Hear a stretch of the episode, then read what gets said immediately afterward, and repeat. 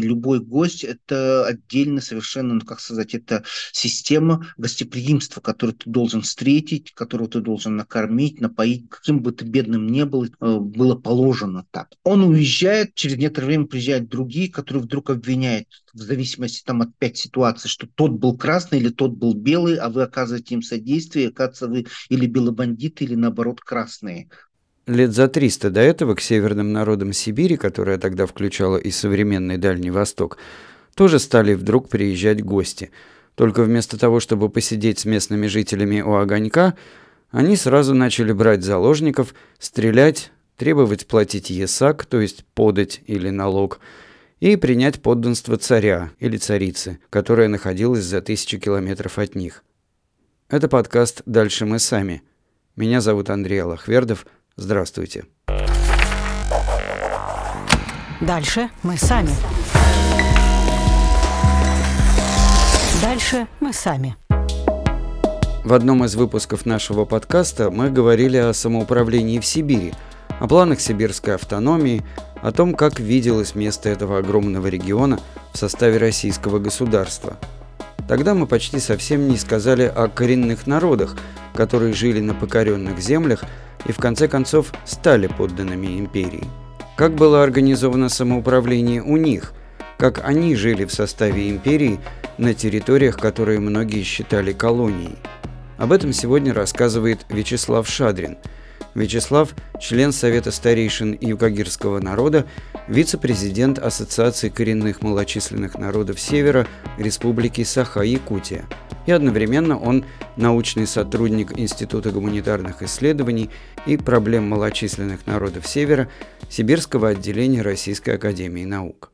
Ну, начнем. Ну, я в основном буду, наверное, базироваться на примерах своего народа, юкагиров. Да. А, вообще, ну, конечно, родоплеменной, так называемый принцип самоуправления, он, конечно, базировался на том, что вот как бы ступенчато, да, то есть э, какой-то низший уровень – это семья, может быть, большая семья, которая проживала отдельным стойбищем, Потом был уровень род. Ну, у нас был бассейновый принцип, то есть по бассейнам рек как бы они проживали. А, это были роды, соответственно. И дальше уже племя. Там могло быть даже несколько родов объединяло, могло быть и что-то такое уже национальное, но это, возможно, было только у тех, у которых была достаточно уже развитая форма предгосударственного какого-то состояния.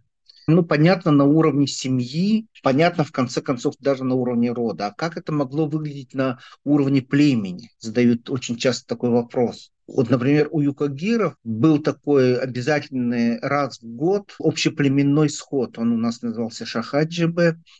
Он обычно происходил ну, скажем так, на праздновании у нас, скажем так, Новый год, это летнее солнцестояние 22 июня, это как раз оно совпадало с тем, что освобождалась река от э, льда, такой переходный период, когда еще не начался большой ход рыбы, и в то же время не было еще охоты. То есть был такой период межсезонный. И в этот период э, все племена вот бассейна Колымы, они съезжались в одно место. Чаще всего это было в районе Верхней Колымы, недалеко от Верхнеколымска, на территории Республики Саха-Якутия. Это где-то середина течения Колымы, если посмотреть по карте. Туда и с верховьев Колымы, которые были вот на территории современной Магаданской области, Нижней Колымы, которая вот на территориях Средней и Нижнеколымского современного районов э, Республики республики, вот Саха-Якутия. И вот они все собирались там, и там происходил что-то наподобие большого схода. В свое время вот этот вот большой сход, он и решал какие-то функции.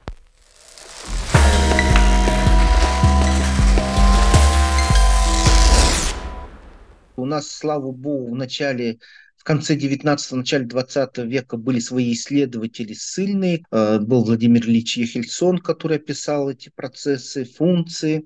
В основном с двух сторон. Первое – это как своеобразный смотр племен после длительного как бы их э, общения и, соответственно, приезжали купцы, там производился иногда торговый обмен, что-то наподобие ярмарки, хотя ярмарка это была не основная функция.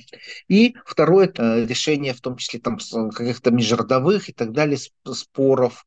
Ну, молодежь, естественно, решала вопросы, там могли там в том числе какие-то брачные завязываться отношения. Как долго они там собирались? Ведь кому-то надо было же плыть там неделями, добираться до этого места. Это не сейчас вот сел куда-то на машину или на самолет и быстро совершил путешествие. Праздник мог длиться, иногда даже есть несколько недель. Он выполнял еще своеобразную такую какую-то спасательную функцию в том плане, что смотрелись, какие роды пришли, Например, выяснялось, что такого-то рода нету, и к данному роду могли отправить, например, какую-то группу которые должны были выяснить, что же произошло с этим э, родом, почему они не приехали. И иногда вот действительно эта экспедиция оказывалась в самом прямом смысле слова спасательной. Иногда вот мы читаем сообщения казаков 17-18 века, например, когда тот же самый Семен Дежнев на трех кочах въезжал в реку Алазея, и это происходило как раз примерно вот в этот период, значит, наверняка какие-то племена бассейна Алазеи собрались в каком-то месте, и как раз Дежнев попал на этот период.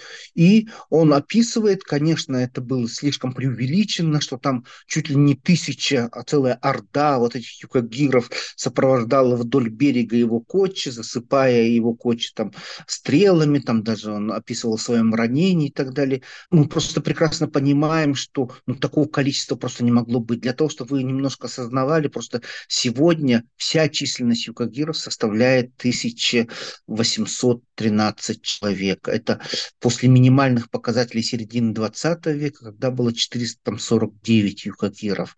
Э, к середине 17 века, там, в конце 17 века где-то 4,5-5 тысяч человек. То есть, чтобы на одном бассейне маленькой реки, одной из маленьких рек было там тысяч человек, понятно, что нет.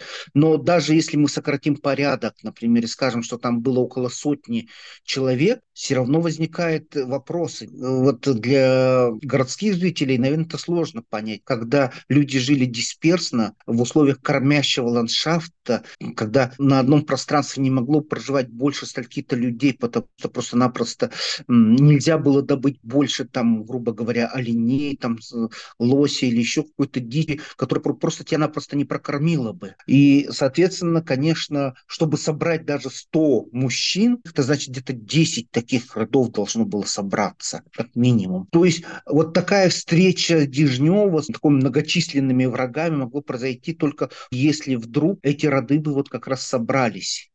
Из челобитной Семена Дежнева царю-государю и великому князю Алексею Михайловичу, всея великая и малая и белая России самодержцу, бьет челом холоп твой с великие реки Лены Якутского острогу служилый человек семейка Иванов-Дежнев. И, будучи на Ковыме реке, я, холоп твой, с Дмитрием да с Михаилом Стадухиным и с служилыми людьми в походе на шот юкагирских мужиков-аймаков. И с теми аймаки на имке Аманатов был бой — и я, холоп твой Сенька, на той имке убил у них лучшего мужика Алаева брата, а сына Алаева, Киниту, в Аманаты поймали. И Дмитрий Михайло да Михайло Стадухин вместе с товарища морем на Кочу пошли в Якутской острог, а я, холоп твой Сенька, от них остался на Ковыме в Острожке с товарища. Всего тринадцатью человеки для твоего государева ясачного сбора. И те иноземцы, юкагири, видя нас, холопий твоих, немногих людей, собрався сот пять и больше, обсадили нас в острожке и многих переранили. Меня, холопа твоего Сеньку, в голову стрелою железницею ранили. И в острожек многие иноземцы к нам сильно вломились. И Божию милостью, и твоим, великого государя, счастьем, изменника Алайка на съемном бою копьем скололи до смерти. Да с ним же вместе иных многих юкагирей убили до смерти, а иных иноземцев многих мы, холопи твои, ранили, и они, убоясь смерти, отошли прочь от острожку. Дальше мы сами. И они решали вот эти вот вопросы, чаще всего военные, потому что в нашей традиционной системе социальной организации был там в том числе, например, лучший воин, который вот мог вести. Это помимо того, что были вроде бы и шаманы были, и, и э, лучший охотник и так далее. То есть он был отдельный тот, который вел специально на войны. Не будем забывать, что в тот сложный период войны были достаточно характерной частью жизни наших народов, потому что всегда шла борьба за пространство. А тундра, несмотря, казалось бы, на свою безлюдие и так далее, казалось бы, малочисленность или даже вообще отсутствие населения, на самом деле, я еще раз говорю, был принцип кормящего ландшафта. И появление каких-либо других людей, оно серьезно влияло уже на возможности проживания на данной территории.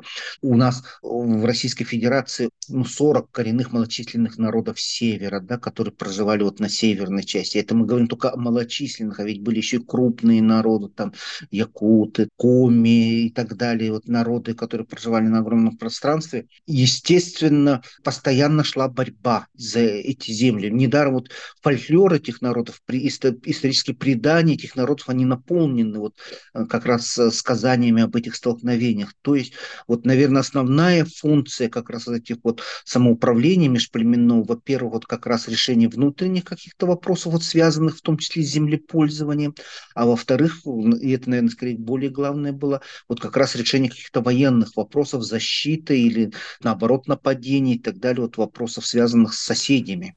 А насколько государство и власти вмешивались в процесс самоуправления коренных народов? Конечно, приход э, царской администрации, он совершил глобальную революцию в жизни народов Севера. Во-первых, с одной стороны, мы можем так сказать, он подрубил очень сильные народы, у которых было, может быть, достаточно своя сильная военная организация, которые могли противостоять и которые, может быть, доминировали на каких-то территориях. Вот они фактически были обезглавлены, и потому что они сопротивлялись, они чувствовали в себе силу какую-то определенную, и они, естественно, понесли большие потери. Надо особенно сказать, что весь 17 век был очень сложный для народов Севера, еще хотя бы потому, что не было устоявшейся системы управления даже этого так называемого ясачного. Ведь нам известно, вот очень многие восстания местных племен происходили не потому, что вот они такими воинственными оставались, скажем, на протяжении сотни лет, да, а потому что разные приходили казачьи команды, и каждый из них пытался собрать свой ясак побольше. И тогда получалось так, что какие-то роды, получалось, по два, по три раза облагались ясаком, и просто в буквальном смысле слова обнищали быстро. И, естественно, что они возмущались, и тогда вот и происходили вот эти вот так называемые восстания или сопротивления и так далее. Из решения Сената от 3 февраля 1742 года. По доношению Иркутской провинциальной канцелярии октября от 15 дня 1741 года о требовании указа о немирных чукчах и протичам приказал для искоренения он их чукч, показанное в том доношении требование Маэром Павлуцким регулярных людей число отправить без всякого отрицания из стоящих в Иркутске полковых солдат, а вместо он их для караулов в Иркутской провинции употребить рекрут 84 человека. Во искоренении же он их немирных чукч поступать по мнению, объявленному в том же доношении статского советника Ланга, а именно на он их немирных чукч военную оружейную рукою наступить и искоренить вовсе. Точию, которые из них пойдут в подданство Ея императорского величества, он их также жен и их детей взять в плен и из их жилищ вывести и впредь для безопасности распределить в якутском ведомстве по разным острогам между живущих верноподданных, где пристойно, которые, усмотря прочих ясашных иноверцев, поддержавую ея императорского величества верноподданными, живущих в добром состоянии, могут прежнее свое непостоянное житие забыть и верноподданными быть, а прочие принять и христианскую веру, и о том в Иркутскую провинциальную канцелярию послать указ.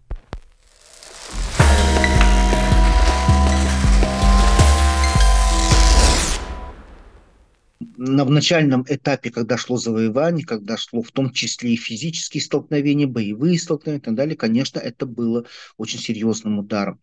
Но правительство, возможно, не ожидало того, что помимо вот непосредственно военных столкновений и так далее, с их приходом пришли новые болезни. Вот сейчас вот после эпидемии ковида вдруг это стало актуально. Э, сейчас люди наконец-то понимают, какой это может быть проблемой.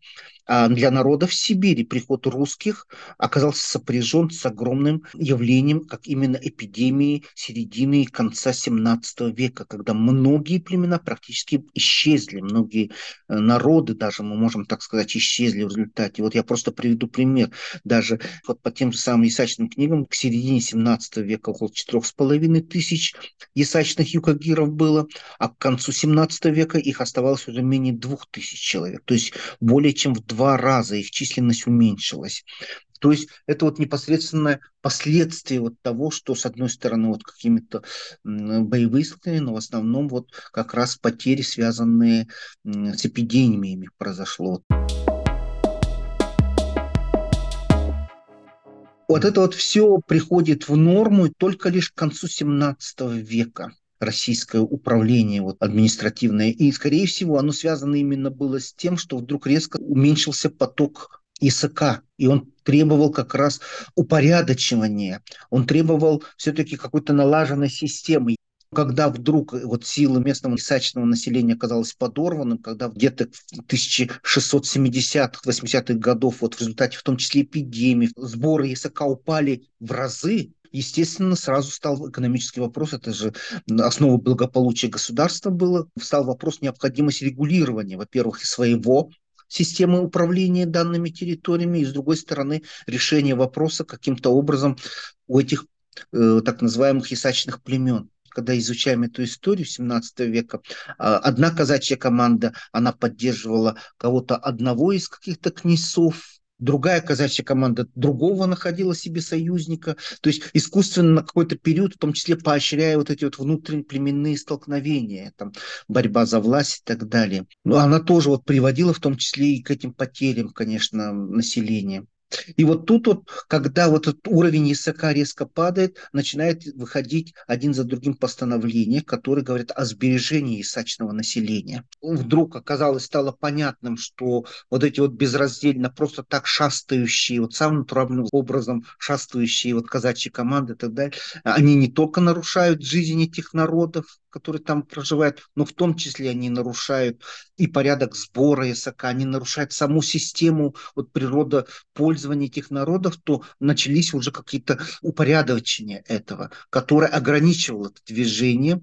А потом вдруг, когда выяснилось, что следом за казачьими командами пришли торговцы, купцы, для них самый простой путь оказался это спаивание народа, и когда потребовалось уже в XVIII веке, понадобились законы вообще запрещающие ввоз туда э, алкоголя и так далее, потому что все сказывалось, то есть первично получали какой-то результат, а потом полностью происходило падение опять сбора ИСК. Э, вот а окончательно это все оформилось как раз это вот реформа Спиранского, который ввел достаточно уже стройную такую систему. Градация этих народов была введена. Были оседлые, э, кочевые и бродячие. Ну, оседлые – это фактически те, которые уже во многом стали жить совместно с русскими. Они стали проживать уже не острожки, а именно поселки, сам, там, деревни даже, которые вдруг стали перенимать какие-то вот э, более оседлые ремесла. Кочевым больше относились это вот те, кто занимались скотоводством, отгонным там разной форме, оленеводство. А бродячие это в основном, скажем так, охотники или на диких оленей, Сахатова, на лосе. Из устава об управлении инородцев от 22 июля 1822 года. Оседлые инородцы, христианскую веру исповедующие, не отличаются от россиян никаким особым названием. Те же из них, кои исповедуют языческую или магометанскую веру, для различия от прочих именуются оседлыми инородцами. Все вообще оседлые народцы сравниваются с россиянами в правах и обязанностях по сословиям, в которые они вступают. Они управляются на основании общих узаконений и учреждений. Кочующие инородцы остаются вообще на прежних их правах. Им внушить надлежит, что с умножением хлебопашества они отнюдь не будут против воли их обращаемых в звание крестьян и вообще без собственного их желания не будут включены ни в какое другое сословие. Кочующие инородцы для каждого поколения имеют назначенные во владение земли. Строго запрещается россиянам самовольно селиться на землях во владение инородцам отведенных. Инородцы управляются собственными своими родоначальниками и почетными людьми, из коих составляется их степное управление. Кочующие управляются по степным законам и обычаям, каждому племени свойственным. Позволяется свободная торговля с кочующими во всякое время всеми припасами и изделиями, кроме горячих напитков. Ввоз и продажа горячих напитков в стойбищах и на ярмарках кочующих строжайше запрещается. Дальше мы сами. Устав инородцев Спиранского вот устанавливал очень серьезные и защитные, в том числе, механизмы внутренней э, самоорганизации этих народов. То есть так просто кто-то со стороны тогда ли заселиться на эти территории не мог. Вот если вы посмотрите на карту 17-18 века, она кардинально отличается от территории проживания, например, современных уже этих народов. То есть начали происходить серьезные миграции, какие-то территории освобождались, какие-то наоборот заселялись и так далее. Царское правительство осознало, что если мы хотим сохранять вот уровень платежа этого языка и так далее, то необходимо все-таки в том числе приостановить вот эти нерегулируемые миграционные процессы, которые тогда тогда происходили. И это вот как раз на какой-то момент, может быть, на целое столетие законсервировало вот какие-то там внутренние отношения. Но параллельно все равно очень серьезное влияние оказывала христианизация. Христианизация шла, она, конечно, была встроена в единую государственную систему, но на местах иногда церковная власть, она шла параллельно с, там, с воеводской или с другими видами, там, с губернаторской властью, иногда была даже независима от них. И э, эта христианизация нашла, и она оказывала достаточно серьезное воздействие на местное население. Достаточно сказать, что большинство коренных малочисленных народов к началу 20 века признавали себя уже христианами. Мне иногда спрашивают, а какими они были христианами. Я говорю, ну вообще-то, вот, например, те же самые русские, говорю, у них христианство уже тысячу лет, но они до сих пор сохраняют пережитки, там, например, своих э, языческих обрядов, та же масленица, там, поверья, гадания и так далее. Конечно, у народов севера этих пережитков гораздо больше, потому что история христианства у них насчитывает всего ну, 200-300 лет, и то он, так сказать, в основном даже более внешний, чем внутренний формы. Во многом, кстати, э, еще они определялись тем, что принявшие христианство, они получали какие-то льготы, связанные вот с, опять-таки, с этим ясачным налогообложением две волны шли, то есть два, две системы управления, мы можем даже сказать. Ну, первое – это полная автономия, так как предоставлявшая это так называемое административное управление, предоставляло свое самоуправление тем народам Севера. Но церковное управление, проводя христианизацию, оно серьезно вмешивалось во внутреннее, потому что во всех, если мы посмотрим в системе внутренней организации, серьезное место всегда занимали в том числе, например, шаманы как иногда у каких-то народов это была отдельная социальная категория, а у каких-то народов нет, она не, не выделялась, но тем не менее она играла существенную социальную роль. А христианство с этим боролось и тоже это нарушало таким образом, вот вмешиваясь в эту внутреннюю э, функцию, внутреннее самоуправление этих народов. Это и была та цивилизаторская миссия, о которой говорили многие общественные деятели. Да, ну здесь, конечно, вот э, считалось, что они несут цивилизацию, тогда, но с другой стороны, вот модное сейчас слово скрепы пытались каким-то образом соединять эти народы, и необходимо, ну, как бы тогдашняя администрация понимала, что, может быть, это христианство быть таким скрепой, которая могла их соединить. Из сказания об Эдилвее. Эдилвей от рождения самый сильный человек, искусный охотник, своим людям, многочисленному роду кормилец.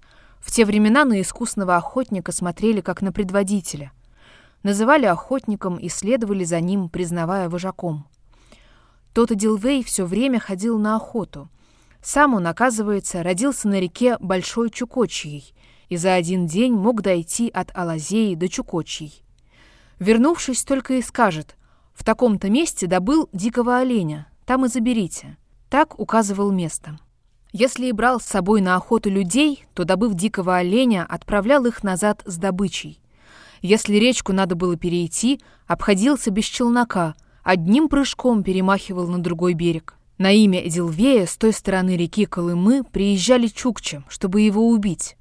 Но он внушал такой страх, что они, скрытно понаблюдав за ним, возвращались обратно. Эдилвей тогда стал искать подобного себе богатыря. Он узнал, что был, оказывается, подобный ему по силе богатырь. Он тоже был юкагиром. Эдилвей знал о нем только по рассказам людей. Он жил на Алазее в местности Элнге, к северу от горы Ирие. Вот он пошел на Алазею. Дальше мы сами вот интересные такие противоречивые тенденции, но тем не менее определенный уровень самоуправления сохранялось. Ну и особенно важно, наверное, в условиях современности все-таки сохранялись какие-то земельные права этих народов. Э, вот 20 век в этом смысле, конечно, все разрушил. Я всегда привожу пример вот по гражданской войне. Народы севера, вы понимаете, в окружении там сотен километров живет какой-то род. Вот вдруг к нему приезжают люди.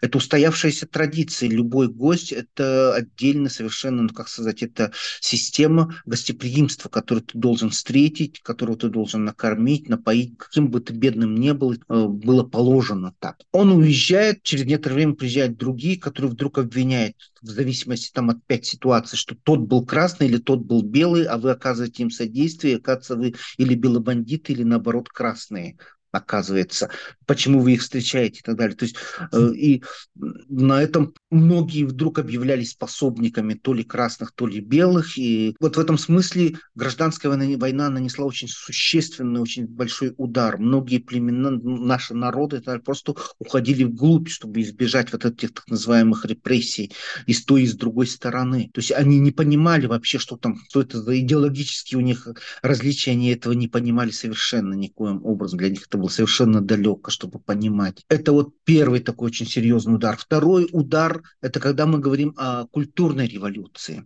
Дело в том, что основой культурной революции для народов Севера – это поселкование. То есть уже идеологически тогда ставился такой вопрос, что советизация народов может происходить только в том случае, если будет вводиться, там, например, образование для них и так далее. Когда они будут проживать в одном месте, просто вот были даже инструктивные письма, которые говорили вот это вот дисперсное их расселение, когда они проживают по стойбищам, каждого свои там олени, например, там и так далее. Это, наоборот, способствует развитию их частно-собственнических представлений.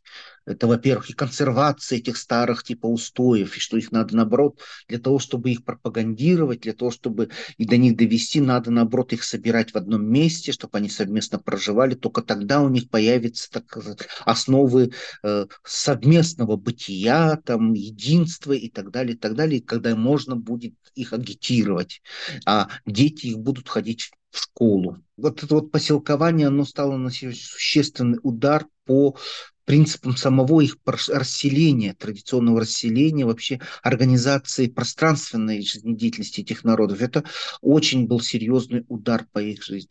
Ну и потом Третий удар – это вот как раз э, вторжение в экономическую сферу. Колхозы, совхозы. Люди же этого тоже тогда не особенно понимали. Многие казалось, ну ладно, вот был у нас, назовем его князец. Ну, мы все у него э, работали. То есть он был главой нашего большого рода. Вот у нас были там олени, например. Ну и сейчас вроде бы он стал теперь директором колхоза, ну и также мы продолжаем у него. Вроде бы большой такой разницы нет. Вот очень интересно была такая трансформация, когда когда очень многие князцы наши, они просто-напросто вдруг становились председателями колхозов, то есть они продолжали как бы вроде бы управлять тем же самым процессом.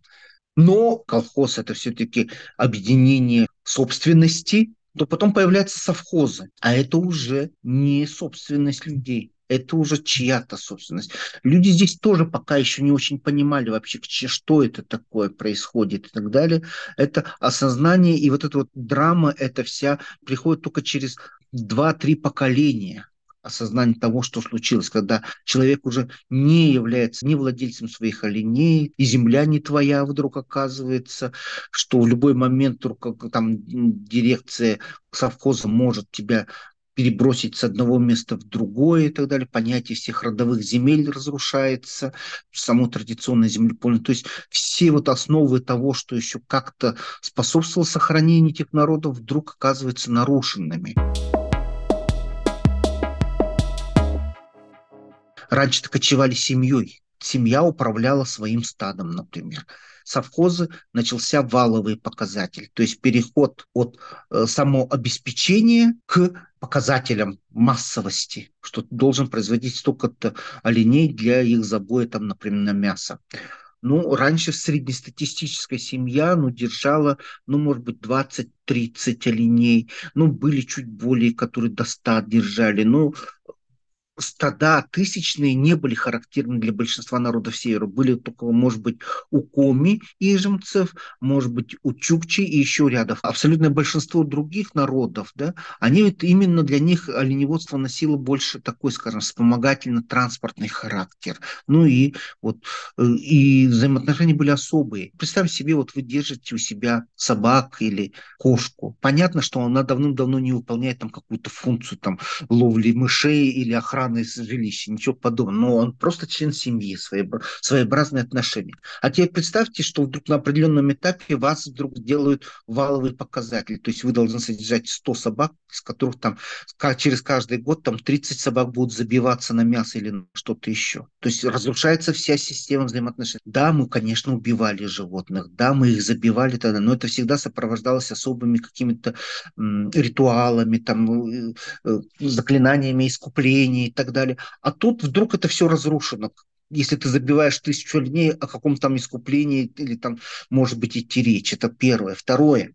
Оленеводы стали членами не семьи, а членами производственной единицы, бригады, в котором места женщинам или старикам нет уж. Женщины из этого образа жизни были просто-напросто вытеснены. Само основание самого оленеводства как образа жизни было полностью разрушено. А ведь на этом делась вот само самоуправление, во-первых, и родовое, и экономическое самоуправление этих народов, когда они были самодостаточны. А теперь они потеряли собственность, они потеряли фактически основу управления, и они полностью потеряли свою социальную самоорганизацию именно в этом принципе. Из книги российского этнографа и антрополога Владимира Юхельсона «По рекам Ясачной и Каркадону». Порядок кочевок во время охоты был таков. Впереди на лыжах отправляются все мужчины, владеющие луком, имея во главе старика, то есть старшего в семье Родя. За ним шел Хангиче, главный промышленник, сзади рядовые люди. Найдя след лося или оленя, старик гонит этот след. За ним следуют другие. Хангиче не торопится. Он разминает ноги, расправляет и прочищает легкие – но вот старик устает и пропускает вперед Хангиче и остальную молодежь, из которой в этих экскурсиях вырабатываются будущие промышленники. Но Хангиче со всем сердцем побежал, опередил всех, нашел зверя, убил его, и все остальные, худые люди, застают уже Хангиче отдыхающим на снегу.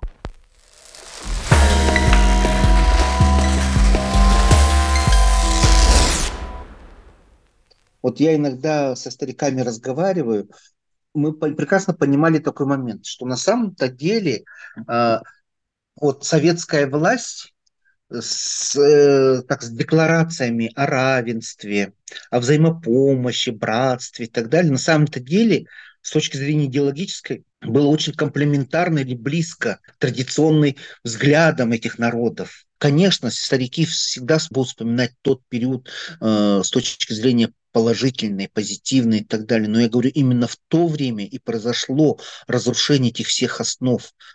Разрушение всех основ, э, том числе и самоорганизации этих народов с точки зрения вот родового, семейного и так далее, племенного объединения произошло разрушение экономического самоуправления, когда э, фактически проживали семьями, родами, и у них была своя основа для существования.